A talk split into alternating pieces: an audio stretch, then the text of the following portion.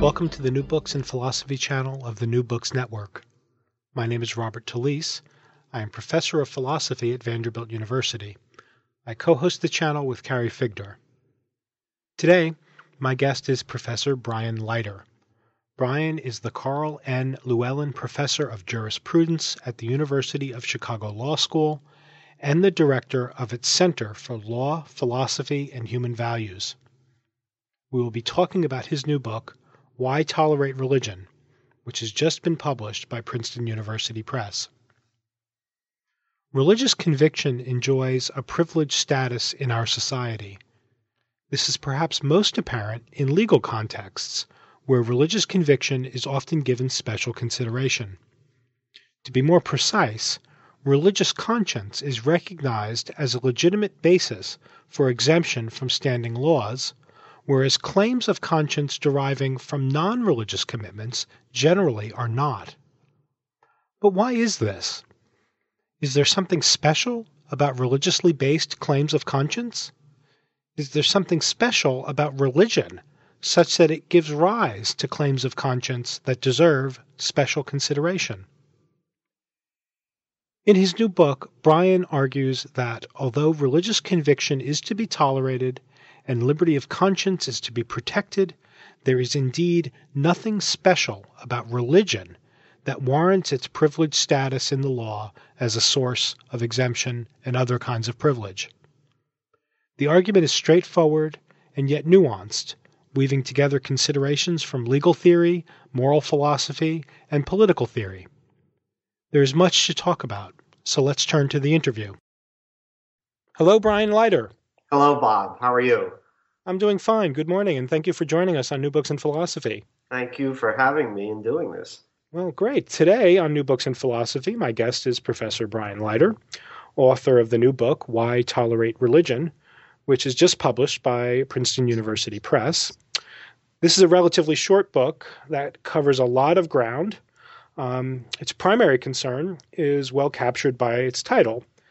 Uh, that is, Professor Leiter examines the privileged place given to religious conviction in our society's legal and moral economy. Then he asks why religion should be afforded such privilege.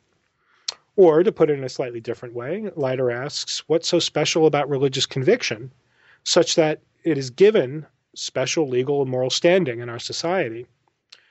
I think the book masterfully combines analyses drawn from moral philosophy, legal theory, social and political philosophy, um, but it's also highly acceptable, uh, accessible and uh, deeply engaging.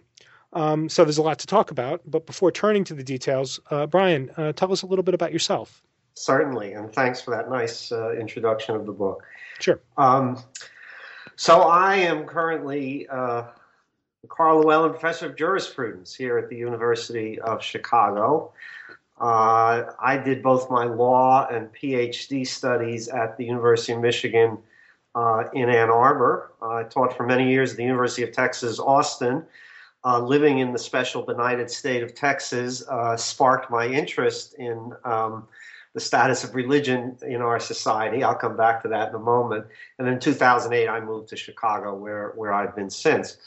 Uh, but during the time I was in Texas, when I arrived in Texas in 1995, um, George W. Bush uh, was the governor. This was before he was an international war criminal. And um, he was a relatively benign Republican governor. He wasn't very conservative, had sort of standard cut taxes, tort reform issues. Um, but after he left uh, and, uh, and uh, uh took up the presidency, um, conservative Christians in the state, in, in a way, became much more active uh, in politics. And in particular, there were all these unpleasant uh, battles uh, with the State Board of Education over the approval of textbooks that, for example, taught Darwin's theory of evolution by natural selection correctly. Uh, and they didn't like that. Um, there were, uh, they introduced a moment of silence in the public schools quite explicitly. The state senator who promoted it uh, quite explicitly said it was because uh, Texans weren't happy that prayer had ever been taken out of the schools. So the next best thing they could get was a moment of silence. Um, and uh, as a post Enlightenment kind of person, uh, this all rubbed me the, the wrong way. Um, but it did lead me then to think about the, the questions I take up in this book. And as I say in the, uh, uh, the prefatory materials to the book, um, when I started this inquiry um, under the heading Why Tolerate Religion, I was actually sort of inclined to come up with a less favorable answer um, until I started to think about it and concluded that there were actually good reasons to tolerate religion. It's just they weren't specific to religion. Uh, and so the answer to the title question of the book is the reasons to tolerate religion are the reasons to tolerate liberty of conscience. They're not in any way specific to religious conscience.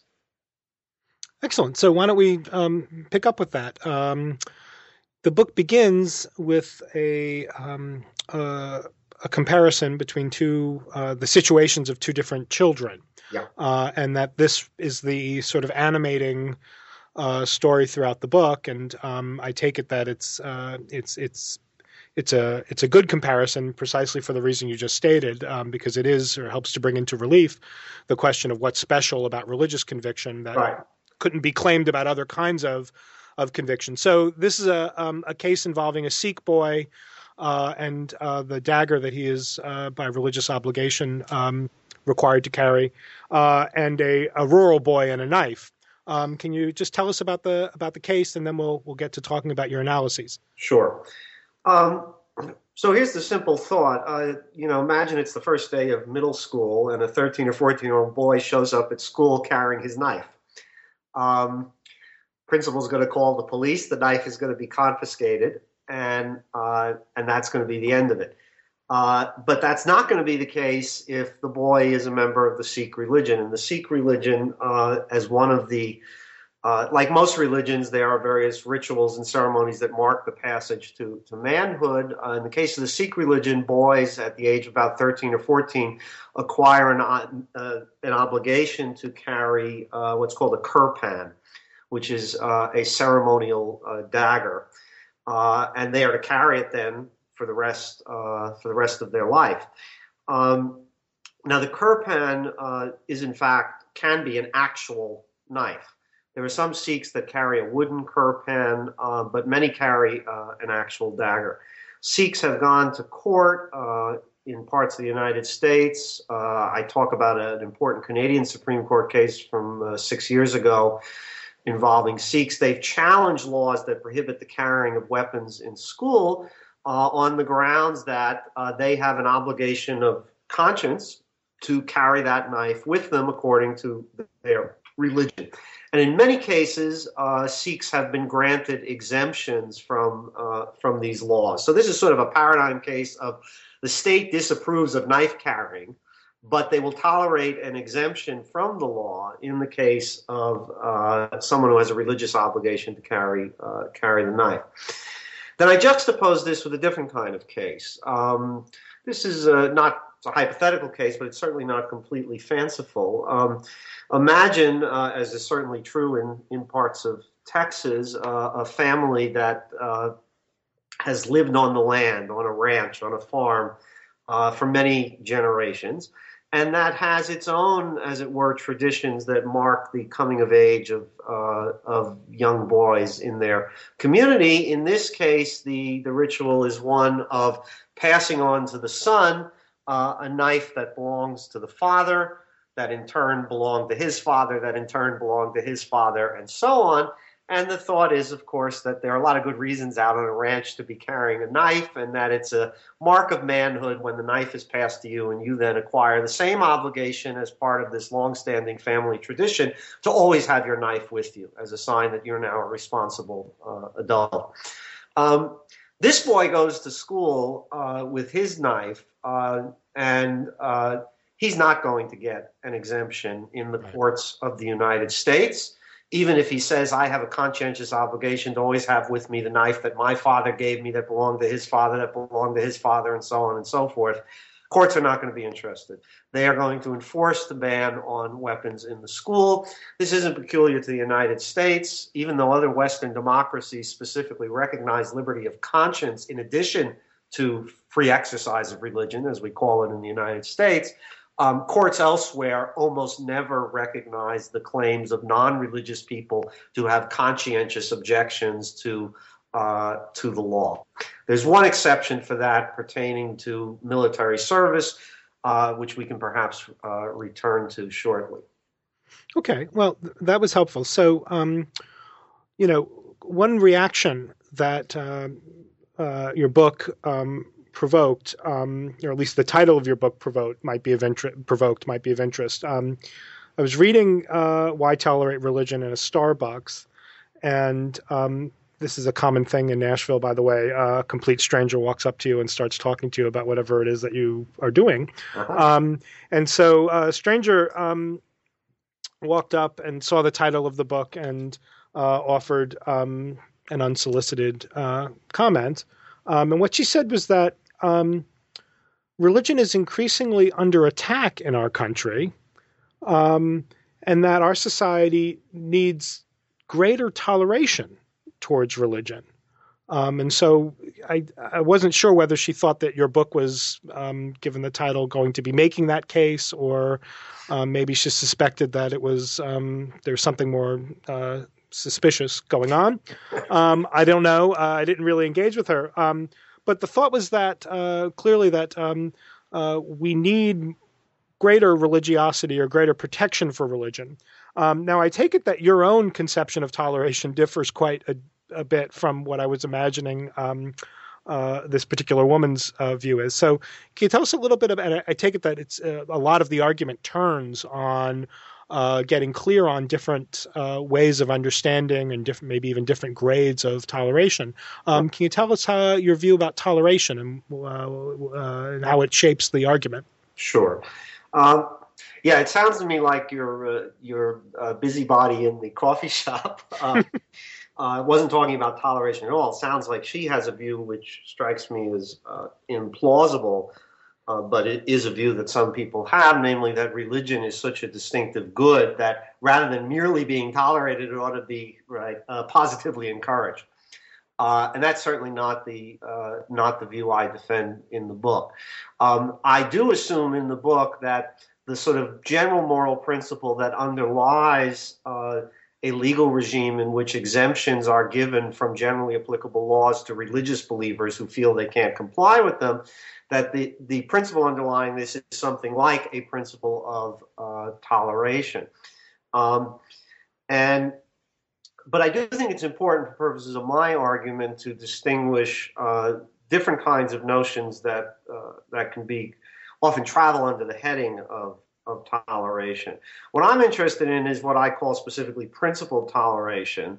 And principled toleration uh, uh, operates in the following circumstance that is, you have, let's say, one group, a dominant group, that actually disapproves of the beliefs and practices of another group, right? And that's crucial for toleration to have any purchase. If one group is just not interested in another group's practices, there's no scope for toleration. That's just pure indifference. Sometimes indifference is to be preferred. All right. That is, we might say sometimes it's it's better that uh, you know when I move into my neighborhood, my neighbor doesn't come over and say, "Oh, I see there's another Jew on the block." oh, okay, I can tolerate Jews on the block.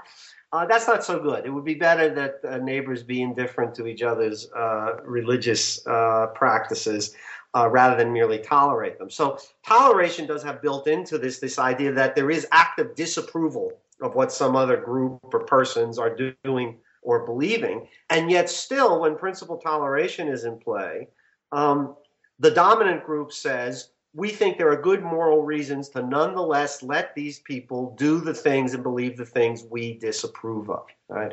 And that's the special feature of toleration.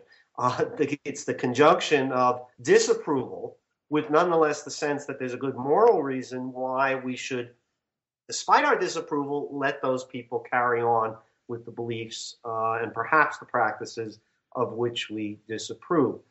Um, one notion that toleration is often confused with, at one end, is indifference, but another uh, another notion it's often confused with is what you might just call Hobbesian compromise or modus vivendi, right? That is, one group actively disapproves of another group uh, and their practices, And uh, they would dearly like to stamp out those practices, but they figure it's too costly. That is, it would entail the war of all against all, so it's much too costly to actually try to stop them. So we'll just put up with these practices of which we disapprove, but only because we can't get away with changing them.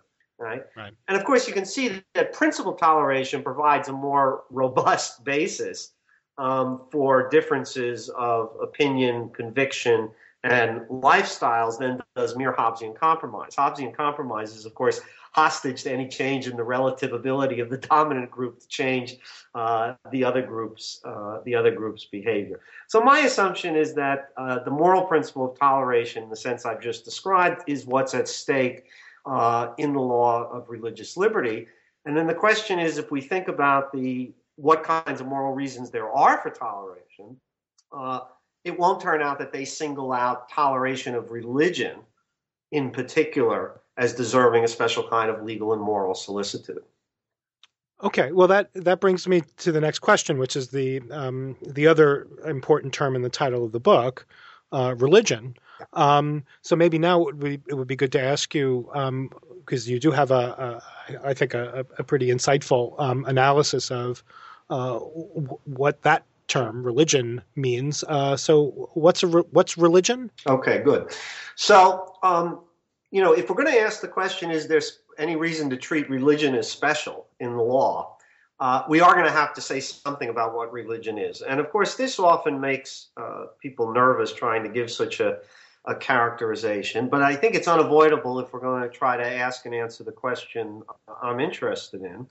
Um, and let me just say something, as it were, about methodology here. That is, I, I do think any attempt to say what religion is has to be sensitive to two things.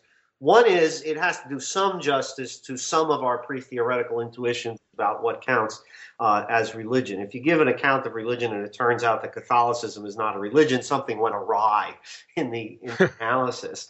Um, and of course, certain popular accounts of what religion is, say belief in a supreme being, uh, immediately run afoul of that requirement to do justice to some of our pre-theoretical intuitions.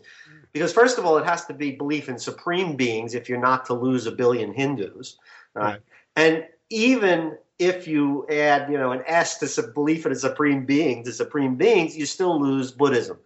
Um, and I take it that that's a pretty high cost to pay for, for an analysis of religion. All right. So on the one hand, we want to capture sort of the pre-theoretical intuitions about central cases of religions. But on the other hand, we want to focus on what's morally important about religion from the standpoint of toleration. And that's not necessarily going to be exactly the same thing as what makes religions important to people. Okay. With those prefatory words, my claim is that uh, what is distinctive of religious claims of conscience from other claims of conscience uh, can be picked out by three characteristics, and these are meant to be conjunctive, not in, uh, not disjunctive.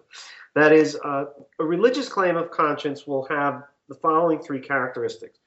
First of all, the religion will impose some categorical demands on its adherents. Uh, secondly, actually, let me let me just take these one by one. Sorry, so let me back up. So, all religious uh, commands of conscience, oh, excuse me, all religions will impose some categorical demands on their adherents. That is, the religion will say there are certain things you must do and they aren't negotiable. Right? And of course, this is why religion comes into conflict with the law. Right. Um, after all, if the religion merely said, uh, it would be great if you carry the kirpan with you, but don't go to too much trouble, right? Uh, then Sikhs wouldn't litigate about this. They would just say, okay, first day of school, we have to leave the, the kirpan at home. Uh, the Jehovah's Witnesses are responsible for a lot of the uh, religious liberty in the litigate uh, in the in the courts of the United States, and this is because they have a lot of serious categorical demands, and they don't care what the law says; they're not going to do it. Now, of course, categoricity of demands is not distinctive of religion. In fact, I take it it's distinctive of all claims of conscience that they involve uh, categoricity of demands, a sense that something absolutely must be done. It's non negotiable. I can't forego doing it just because the law says I don't have to do it. Right? So, categoricity is characteristic of, I think, claims of conscience generally when they run up against uh, uh, the demands of the law. but it is central to religious claims of conscience as well. The next two characteristics of religious claims of conscience are, I think, more distinctive of religion. The second one uh, is that all religions involve some beliefs, and I underline some beliefs, uh, that are insulated from ordinary standards of reasons and evidence. And by ordinary standards of reasons and evidence, I mean the standards of reasons and evidence that we use in ordinary life and that I take to be basically continuous with the kinds of standards of reasons and evidence that figure in the sciences. So we can say all religions contain some beliefs that are taken to be insulated from scientific standards of reasons and evidence, even though religions include other beliefs that aren't. But all religions at least have a few that fall into that category. And what I'm trying to capture here, of course, is the uh, uh, what we express in ordinary language by saying uh, that uh, people who are adherents of a religion believe certain things on faith. Right?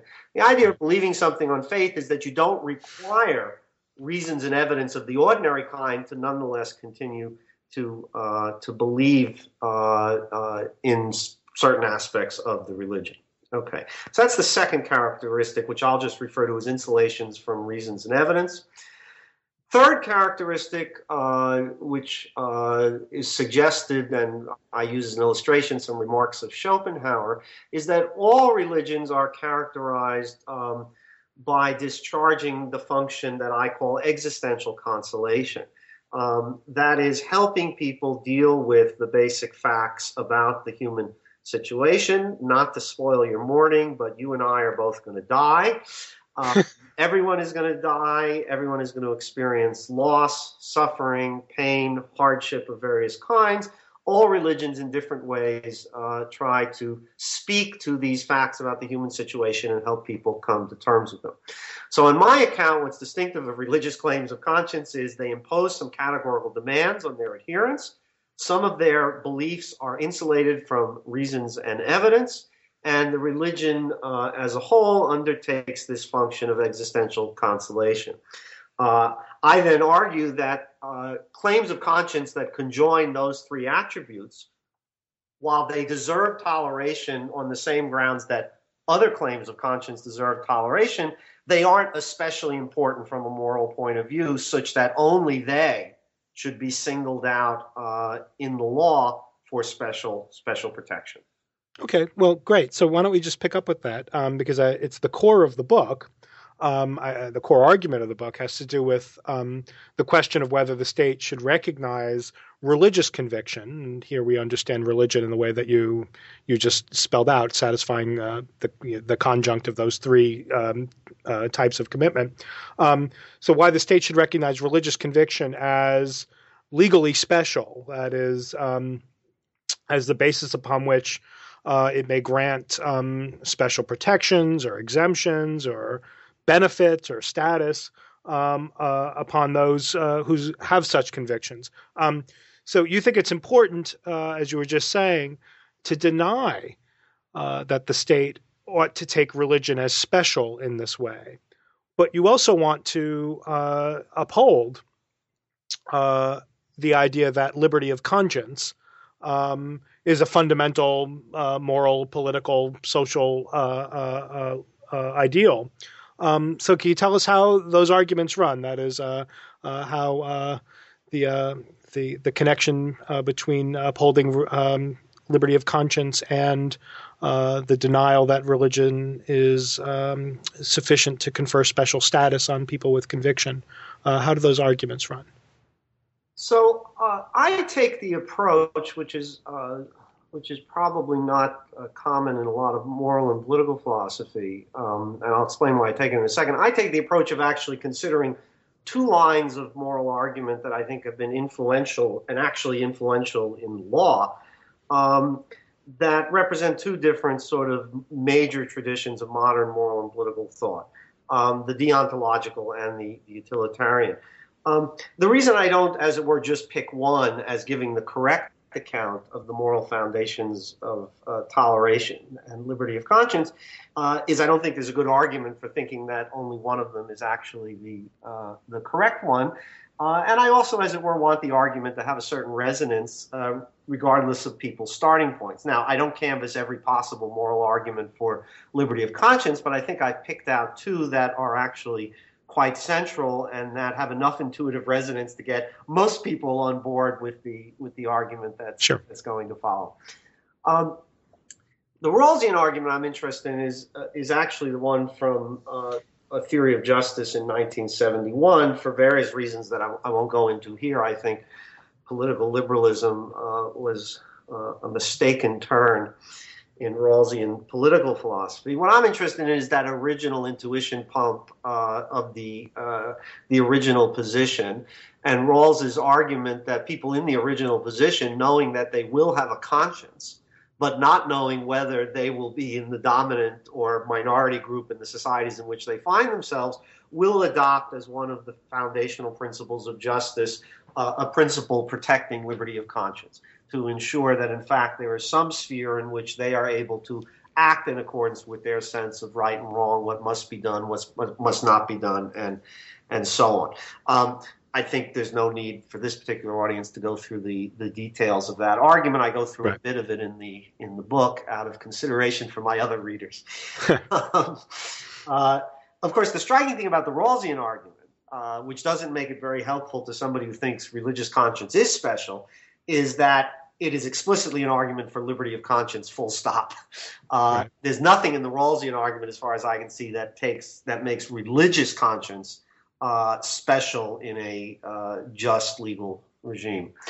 Um, the other line of argument uh, that I focus on is mainly that uh, that uh, we can see is coming from from John Stuart Mill. Um, and of course, this is, uh, again, to put it, uh, to simplify a bit, uh, is the idea that uh, discovering the truth uh, will, in fact, maximize utility. Uh, and we're only going to discover the truth in a context in which there is a wide scope for people to not only express different views, including views contrary to ours, but also uh, for people to experiment with different ways of living. Since, of course, as uh, as you know, um, though curiously many legal scholars don't seem to know, uh, Mill uh, Mill thought there were better and worse answers to questions about how you ought to live. Uh, not just better and worse answers to questions about uh, the nature of the of the natural world, but he mm-hmm. thought it was essential in order to get the right answer that there be a sphere of liberty in which people could, in fact, experiment with different ways of living. So, as it were, we could adduce the evidence of which ways of life are conducive to happiness uh, and which ways are not. Now, the utilitarian um, argument might seem to provide a bit more help uh, for the uh, for the claim that uh, uh religious claims of conscience uh, ought to be viewed as legally more important than others. And there's there's two lines of thought that are possible here. One possibility is that um, you might think that even though relig- some beliefs in every religion are insulated from ordinary standards of reasons and evidence, right? It might be in the interest of the discovery of the truth that um, that we entertain other kinds of reasons and evidence that might be especially conducive to discovery of other kinds of truths. Right? Mm-hmm. Um, and so that's one possible argument. Now, I expressed some skepticism uh, uh, about this. Um, I'll just mention two two countervailing considerations on on the one hand, it's not really obvious if you do sort of an induction over the past four or five hundred years of uh, human study and investigation of the world that uh, insulating your beliefs from what I'm calling scientific standards of reasons and evidence is actually very conducive to the discovery of the truth. I understand, of course, there are some philosophers um, who uh, deny that. Um, but uh, it seems to me that uh, that the burden is is going to be on the other side here to give us reasons to think that that's uh, that's actually likely. Uh, mm-hmm. the other concern, of course, is that it's not like religion is distinctive in its insulations from reasons uh, and evidence. I mean, you know, people who read palms, you know, people who practice telepathy, people go to seances and talk to the dead. Um, they also, right, believe a lot of things insulated from uh, reasons, uh, uh, ordinary standards of reasons and evidence. Um, so it's not clear this particular feature of religion would lead to the conclusion, even granting uh, the Millian starting point, that uh, that religion is is especially important. The other possibility from a utilitarian standpoint, of course, is that uh, maybe the existential consolation function of religion um, is so utility maximizing that that's a special reason in which to uh, uh, why we should treat religious conscience as more important than other claims of conscience. Um, this seems to me a possibility, but it does turn on certain kinds of speculation. Um, where the what we should include is not entirely obvious. That is, we do have to, as it were, weigh the existential consolation benefits of religion uh, against the costs of encouraging that uh, uh, sometimes alarming conjunction of feeling you must do things and being completely indifferent to ordinary standards of reasons and evidence that might bear on whether you should you should do them.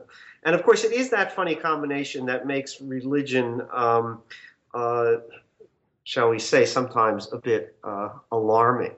That's the conjunction of categoricity and being insulated from standards of reasons and evidence. So, only if we were really confident that the existential consolation function produced more utility than alternatives that didn't involve the conjunction of categoricity and insulations from reasons and evidence would we draw the conclusion that religion really is more important. And I suggest that it's not obvious why we should bite that particular speculative bullet, uh, as, as I call it. So the conclusion we get to is good reasons for liberty of conscience, right? Pick the reasons you prefer, the Rawlsian or the Millian, right? Um, mm-hmm. Good moral reasons for liberty of conscience. Not obvious that those moral considerations, however, pick out religious conscience as more important than any other kind of claim of conscience. Okay, and so um, let me ask just one sort of quick question before before moving on to the next stage of the argument that might foreshadow some of the things that come up at the end. Um, so it looks as if uh, if the argument thus far goes through, uh, we're sort of um, confronted with a with, with, a kind of uh, disjunction.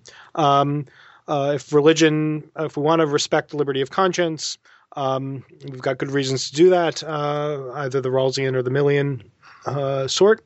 Um, but those aren't sufficient to uh, pick out religious conviction as in some way special, such that it is uh, a deserving basis for um, uh, being the source of exemptions.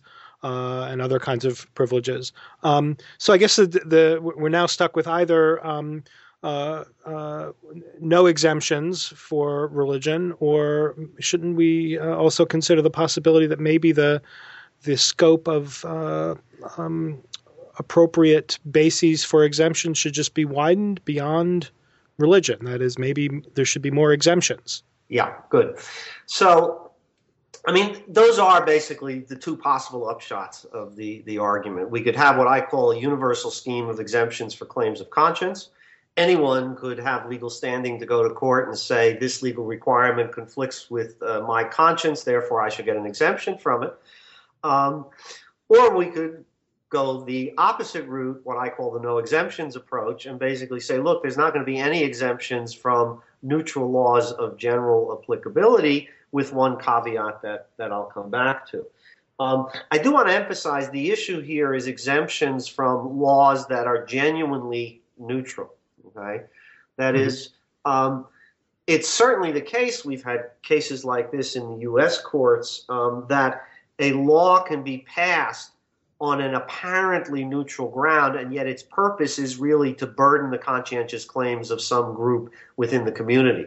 That kind of law is basically intolerant. We had a famous case in Florida like that, where a community passed a law allegedly on animal welfare grounds, which prohibited animal sacrifices. Um, but in fact, the only reason the local city council got interested in animal sacrifices is because there was a small religious community, uh, religious group in that community that practiced animal sacrifices.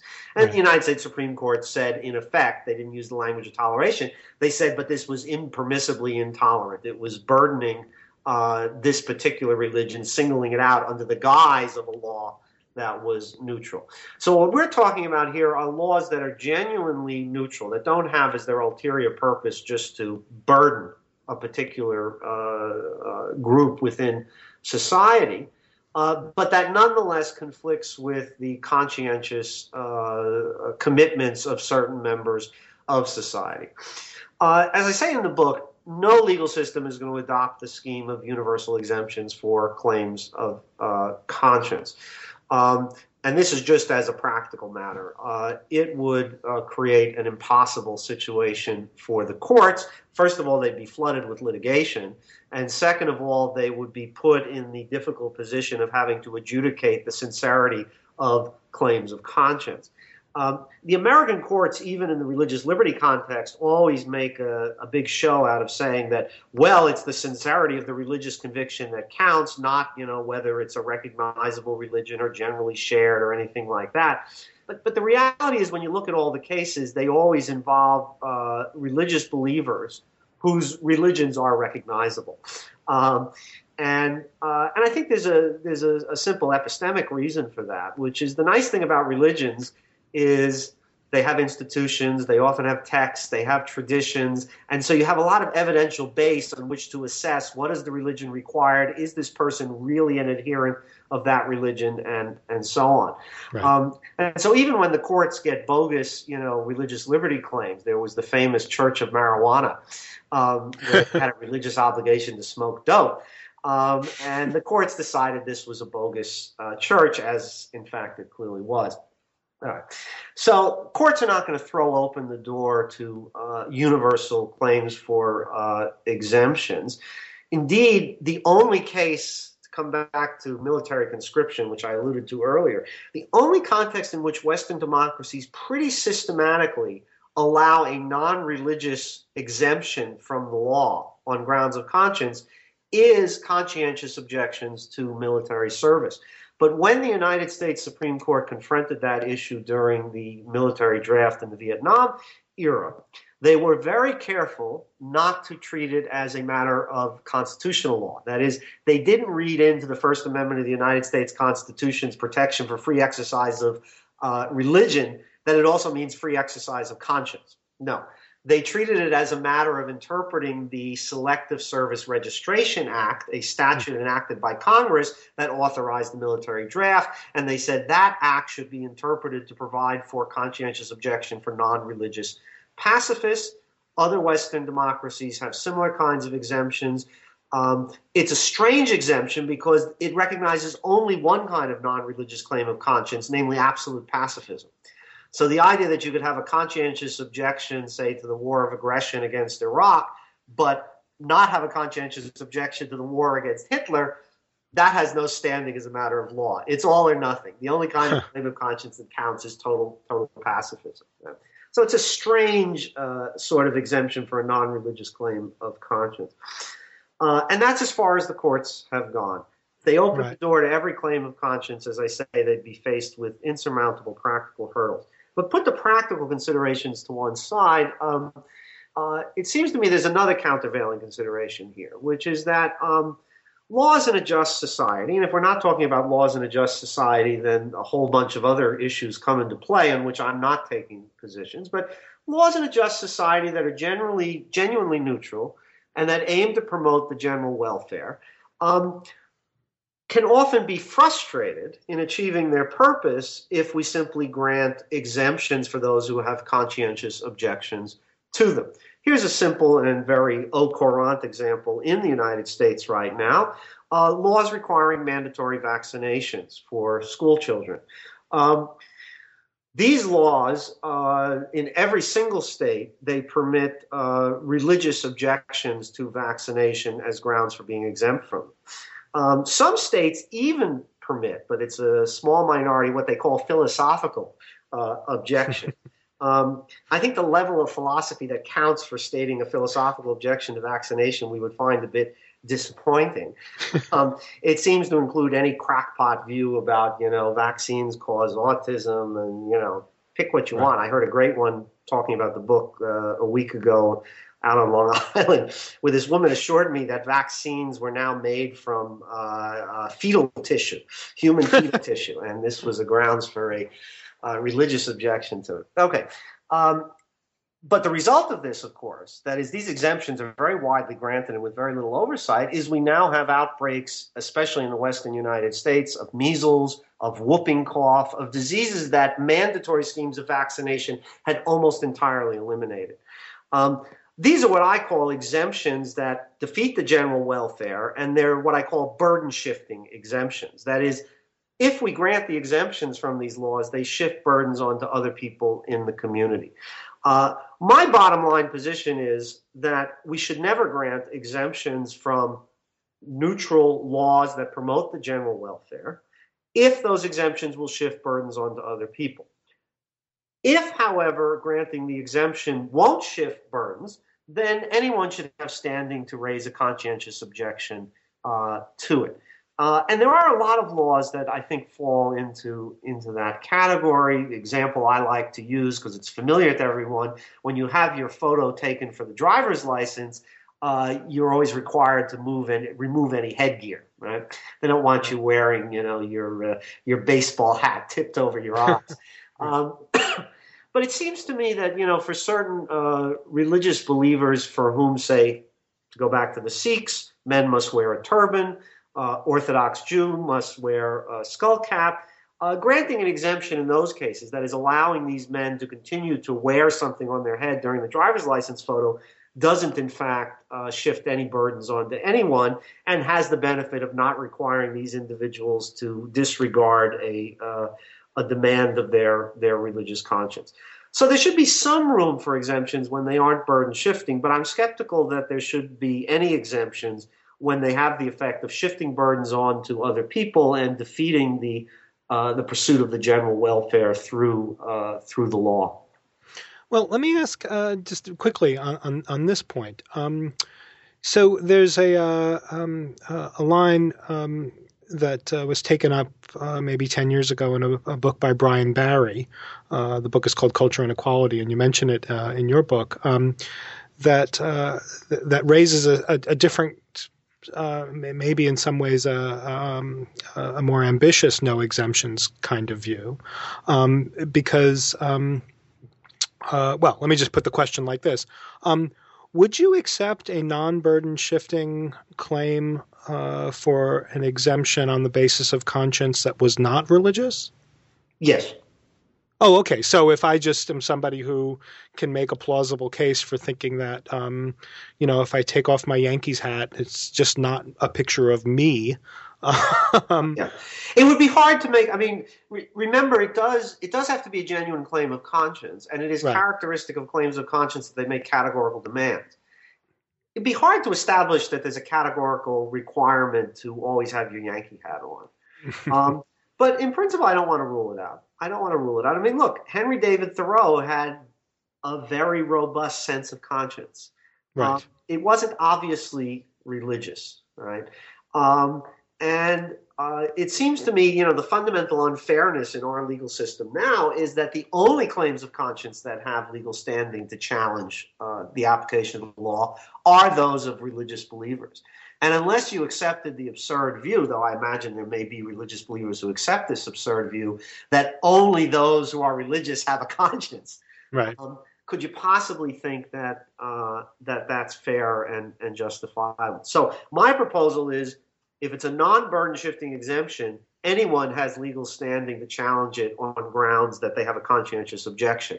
That would avoid the big practical problem of opening every possible law to objection on grounds of conscience because the default presumption is law promotes the general welfare, exemption shifts burden, no standing whatsoever to challenge it. Uh, whether whether you're you're religious or not. And, and, let me mention, I mean, this is slightly ironic, but the United States Supreme Court actually adopted this view basically this kind of view in a 1990 case by none other than uh, uh, Justice Scalia of uh, homophobia fame. Right. um, uh, there was a decision called Employment Division versus Smith, and basically the Supreme Court said in that opinion that um, laws, neutral laws of general applicability, right? The state doesn't have to grant exemptions uh, because people have religious objections to them. In this case, these were criminal laws uh, about the use of certain uh, illegal narcotics. Um, that was the position the Supreme Court took, essentially what I'm calling the no exemptions approach. Um, the reaction to that in the United States was very bad. and effectively, Employment Division versus Smith has almost uh, no application. That is, both the states, uh, many of the states' uh, courts interpreted their constitutions to provide more exemptions uh, for religious believers to the laws of general applicability.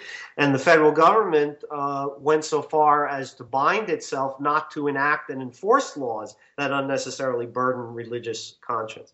So the Supreme Court's adoption of the no exemptions approach was uh, was rather quickly undone at both the federal and the uh, and the state level. Nonetheless, it seems to me uh, to be the uh, the fairer uh, and more sensible uh, approach. At least, again, at least if we're talking about laws that are actually neutral and actually promote the general welfare. Okay, so let me now sort of move on to to you, you, devote a whole chapter to uh, a kind of critic who might charge you with having started um, in slightly the wrong place. Um, so I could imagine, just now speaking up for uh, for this critic, um, someone saying something like the following. Um, well, beginning with the question of toleration and uh, treating matters of conscience uh, through the lens of toleration, um, is, is not quite not quite getting at, uh, at what makes religion uh, or, or, not quite giving a fair shake to the idea that religion is is somehow special. Um, special both in the sense that it's different it's different importantly from non-religion and special in the sense that it is a legitimate basis for claims uh, for exemption um, and that's the thought uh, that religion is um, a kind of uh, phenomenon that deserves a special kind of respect um, respect for the role that religion plays in the lives of the people who have such convictions, um, maybe even respect in the sense that uh, religion um, is the product of a of, of a certain kind of uh, uh, emotional and cognitive endeavor of which only humans are capable, um, and so that respect is the is the appropriate lens to think on all of this. And if we take a no exemptions approach, or if we take an approach that suggests that religion um, isn't special in some way, uh, we've uh, maybe we've even harmed or or, or, or uh, defamed uh, people with um, religious convictions. Yeah. So I think there's uh, an ambiguity in, in the notion of respect that, that it's important to, to clear up uh, in in this context. Um, and uh, I use as my interlocutor here my, my colleague Martha Nussbaum, who, in her own book about uh, American law of religious liberty from a couple of years ago, uh, she argued that the moral foundation of the law of religious liberty was a principle of respect. Mm-hmm. Um, she notices quite correctly, of course, that there is something slightly unpleasant about being tolerated, as my example at the beginning suggested. Mm-hmm. I mean, toleration comes into play precisely when another group is saying we disapprove of you. Right. Disapprove of what you believe. We disapprove of what you do, and uh, and so on. Um, but the, the ambiguity is right. There's uh, and here I use uh, Steve Darwall's old distinction, which he's now somewhat modified. Um, but uh, you know, Steve Darwall's distinction between what he called uh, recognition respect, I refer to as minimal respect, and then appraisal respect. Um, so the idea of recognition respect is that, um, uh, and, and here I agree with my, my friend Les Green, that to some extent recognition respect is a, is a bit odious. It's just redundant on what we have a moral obligation to do vis-a-vis other persons, right? So we show recognition respect when, in virtue of the fact that, say, people have a conscience. That's what Nussbaum emphasizes. Uh, in virtue of the fact that people have uh, a conscience, um, we have a moral obligation to treat them as morality requires us to treat them.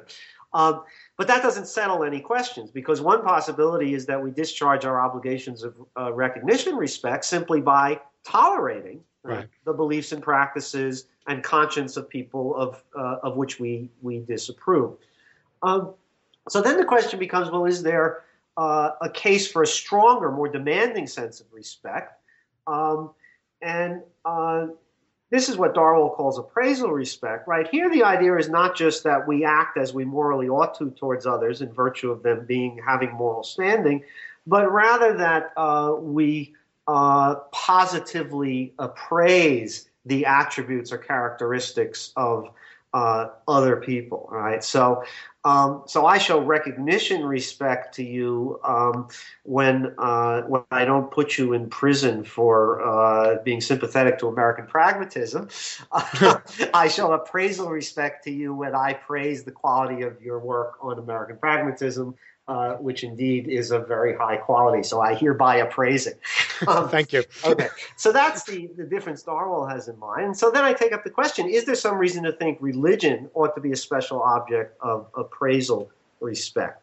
Um, and again, I think only if you had a very Panglossian view of religion and the role it's played in uh, human civilizations would you come up with an affirmative answer. Uh, religion sometimes is a force for very great good, and it's just as often a force for very great evil. It doesn't seem to me to be the kind of phenomenon that would be a proper object of appraisal respect. On the other hand, people's religious claims of conscience do have a demand for recognition respect, and my claim is that can be discharged fully by observing the demands of principled toleration. Okay, so th- th- this is helpful in that um, it, it it it I think naturally brings us to the the kind of discussion at the end of the book, which I have to say I was a little surprised uh, when you took up the uh, the question um, or questions related to uh, French law and uh, the La uh, uh, law in particular. Um, I was surprised. Well, I, I, it wasn't that I was surprised, given having you know that I what was said earlier in the book. Um, but uh, given what I, I, thought I understood about your own attitudes towards religion, um, I, I, thought you would be more sympathetic to the French system than it turns out that you are. Um, could you tell us a little bit about uh, that discussion that comes up uh, sure. in the last chapter? Yeah. So when when the French enacted the law that banned uh, the wearing of ostentatious religious symbols in the school, um, this was now about a, almost a decade ago, not quite. Uh, I was originally sympathetic to the law. Um, that was that was my original reaction at the time. Though the more I thought about it in light of the the arguments for toleration that I discussed earlier in the book, I came to the conclusion that uh, you actually couldn't defend that law as being consistent with uh, principled toleration, or I should say, the actual law that they enacted couldn't be defended on that grounds. Um, that is, uh, there's first of all just a threshold worry that the the law, um, which purports to be neutral, it says any ostentatious symbols uh, can't be displayed by school children uh, in the schools. Um, you know, so that means you know the Catholics can't wear their big clunky crosses, you know, outside their shirt. Um, but it also means, and now you can see that the burden falls disproportionately on certain religious groups. It means that uh, Muslim girls can't wear the hijab, uh, Jewish boys can't wear a skull cap. And you can see pretty clearly that the burden falls disproportionately on certain religious groups. And then if you look at the history of the law, it's quite clear, I think, um, though the French like to jump up and down and deny this, um, that a lot of it was motivated by anti-Muslim uh, animus uh, in particular. Right, but put that mm-hmm. aside. Let's suppose that uh, it uh, we, there wasn't that particular worry about it, namely that it was basically an intolerant law designed to burden Muslims. Um, suppose uh, we sort of take at face value the official rationale for the law. Which was uh, as part of the French conception of what they call laïcité, which says basically in the public sphere, uh, everyone is to interact as an equal citizen, right, under the banner of equality, liberty, and fraternity, uh, and is to leave behind, as it were, their sectarian uh, identities of various kinds, including their religious ones. It does seem to me that the French government uh, can perfectly well, uh, and perfectly sensibly adopt that ideal as an ideal for the public sphere, right? The question then becomes whether it's really necessary um, to uh, prevent school children from wearing certain religious garb uh, in order to in order to achieve that particular objective.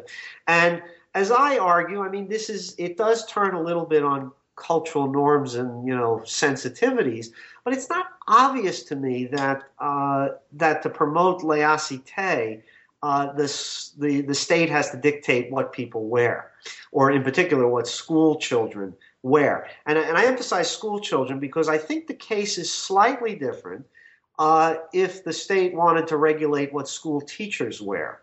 Hmm. Uh, and this issue has actually arisen in several states in Germany where they have banned school teachers from wearing religious garb. And, and here the argument uh, seems to me a bit more plausible, which is if the state adopts the position that we believe in the equality of citizens qua citizens in the public space without regard to their sectarian identity, right? It undermines the state's adoption of that position if the teachers in the state schools, right, flaunt their sectarian identities it doesn't seem to me it undermines the state's promotion of that ideal if it allows individual children to dress according to their uh, according to their conscience, and that seems to me to be the uh, the pertinent distinction uh, in the uh, in the case of the French law about ostentatious religious symbols.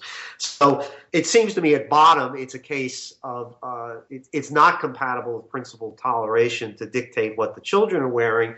Um, the one point I do hedge on, and this is, is buried in the notes, is some people have, after the fact, said, well, the actual purpose of the French law uh, was to promote gender equality on the theory that Muslim girls were basically coerced into conforming to certain dress codes. And it may well be true that, that some of them are. Um, what I note is that, that a law like that would present a different case, but that just wasn't the law they enacted. Right. Right. The, right. the law they enacted clearly couldn't be rationalized on grounds of, of gender uh, gender equality, um, nor could it be even rationalized on the grounds that we think uh, the the public sphere should be, as it were, free of religious symbols. Um, because there wasn't, you know, a great move at that point to, you know, tear down cathedrals and synagogues and mosques on the ground that they're undermining uh, the equality of citizens qua citizens by being uh, visible on public streets. So when when when scrutinized, it seems to me the law didn't make sense, uh, and particularly given its history, I think it ends up looking like a case of uh, intolerance by the state um, towards uh, towards the conscience of some uh, subgroups. So is let me just ask a very quick question. So is it, it the the, the business with the school children, um, w- would you would you say that um, uh, my understanding of the law is also that uh, if you're serving as a juror um, and you're an adult, um, you you can't display ostentatious religious symbols. Am, am I right about that? Um, I actually don't know the answer to that. Oh, I, I thought that there was some. Uh, that, that some... may that may well be right, and it does seem to me. Now, I don't discuss this uh, uh, this aspect of it, but right. Um, seems to me there's probably a stronger argument um, for that prohibition because of the special setting that a court is. I mean, when people appear before the court, they are appearing before the state and asking to be judged equally and fairly based on the, the laws of the state that are not supposed to discriminate between people based on their uh, uh, religious affiliations.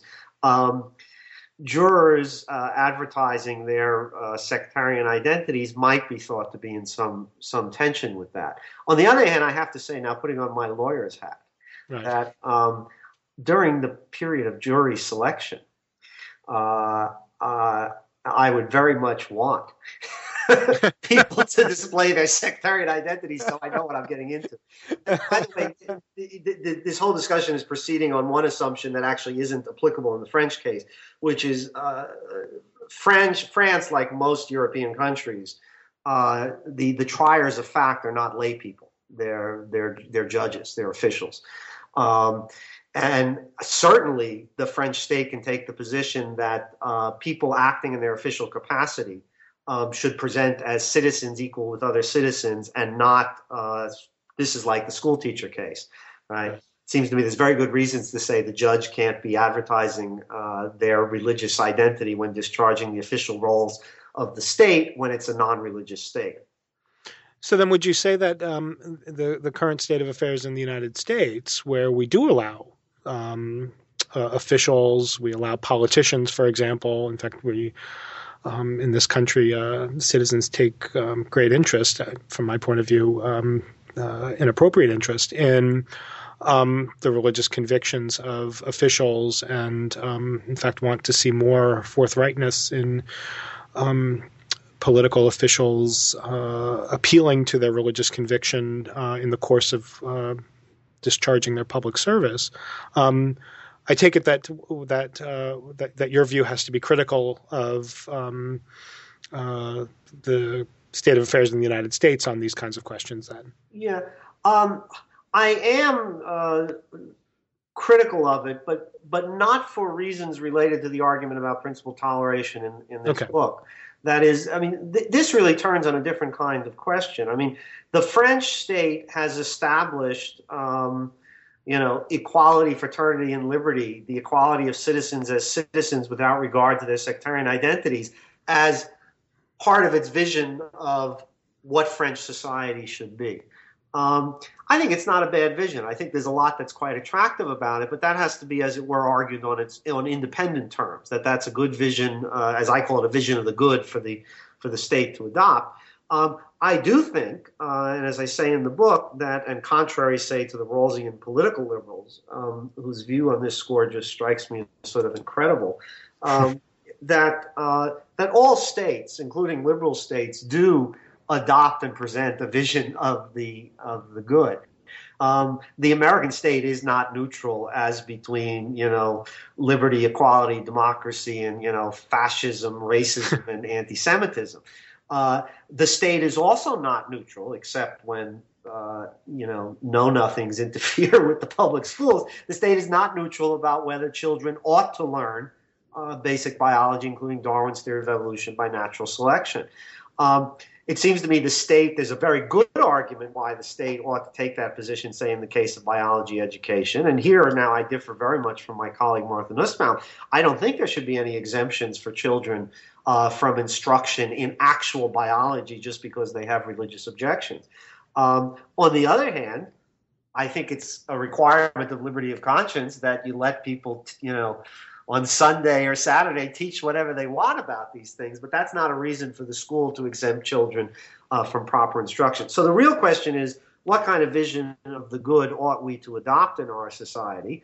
Um, you know, I think we ought to, we did at one time in the United States, adopt more clearly a vision of the good that emphasized the separation of church and state and the idea that the public sphere should be a little bit more like the French public sphere. I think that we were moving in that direction in the 60s and 70s. As a matter of constitutional law, we've really reversed course uh, since the 1980s.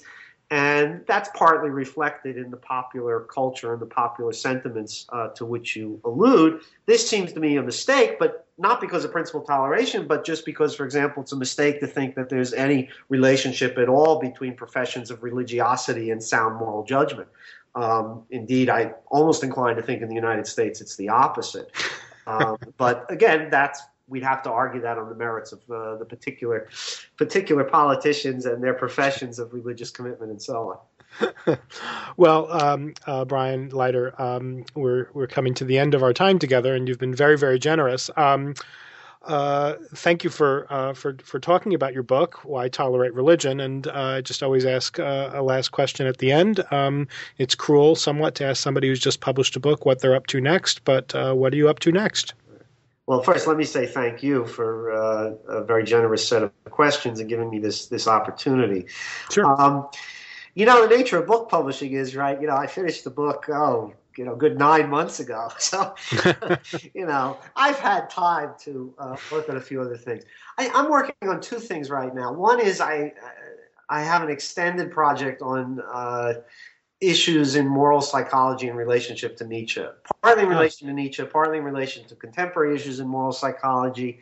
Uh, I've been very struck by the extent to which uh, Nietzsche, as a moral psychologist, um, made a lot of claims that seem to have been vindicated by a lot of work in empirical psychology. So I have a number of papers on that, and I, I may be putting together a monograph uh, on on those issues. Um, the other project, totally un, unrelated to the Nietzsche and more in the spirit of my uh, recent jurisprudential interest, um, is. Uh, you know, I recently reviewed Waldron's book on hate speech, and I've been thinking a little bit about um, you know, the American approach to the law of free speech is quite libertarian, and it seems to me too much so, uh, and in ways that aren't really defensible. And so I'm working on a project that's tentatively titled "The Case Against Free Speech." um, like "Why Tolerate Religion," I'd like to settle on a nice, uh, eye-catching title. Um, I think there is a strong case to be made uh, against free speech, though I don't go to some extreme that the title might suggest. What I start off with, though, is the observation that democratic societies have institutions, uh, central institutions, the courts are my example, in which uh, free there is no free speech. Speech is right. massively restricted. It's restricted for epistemic reasons of a funny kind of Millian sort Right. Um, and nobody thinks there's anything problematic about it. And so my the launching pad is obviously the courts are different than society at large, but what are the precise ways in which they're different and how might thinking about those in democratic institutions in which free there is no free speech lead us to think differently about uh, speech in the in the public domain. So that's the other project. Well, those both sound fascinating, and um, you know, as uh, as you make progress, and uh, if they eventually produce two books, um, maybe we'll talk about one or both of them on a future episode. I would I would be honored and pleased to do that. So thanks so much, Bob. Well, thank you for your time, and uh, have a good day now. You too. Bye. Bye bye. You've been listening to my interview with Professor Brian Leiter of the University of Chicago Law School. We were talking about his new book, Why Tolerate Religion which was published by Princeton University Press. I'm Robert Talisse, your host. This is New Books in Philosophy. Thank you for listening.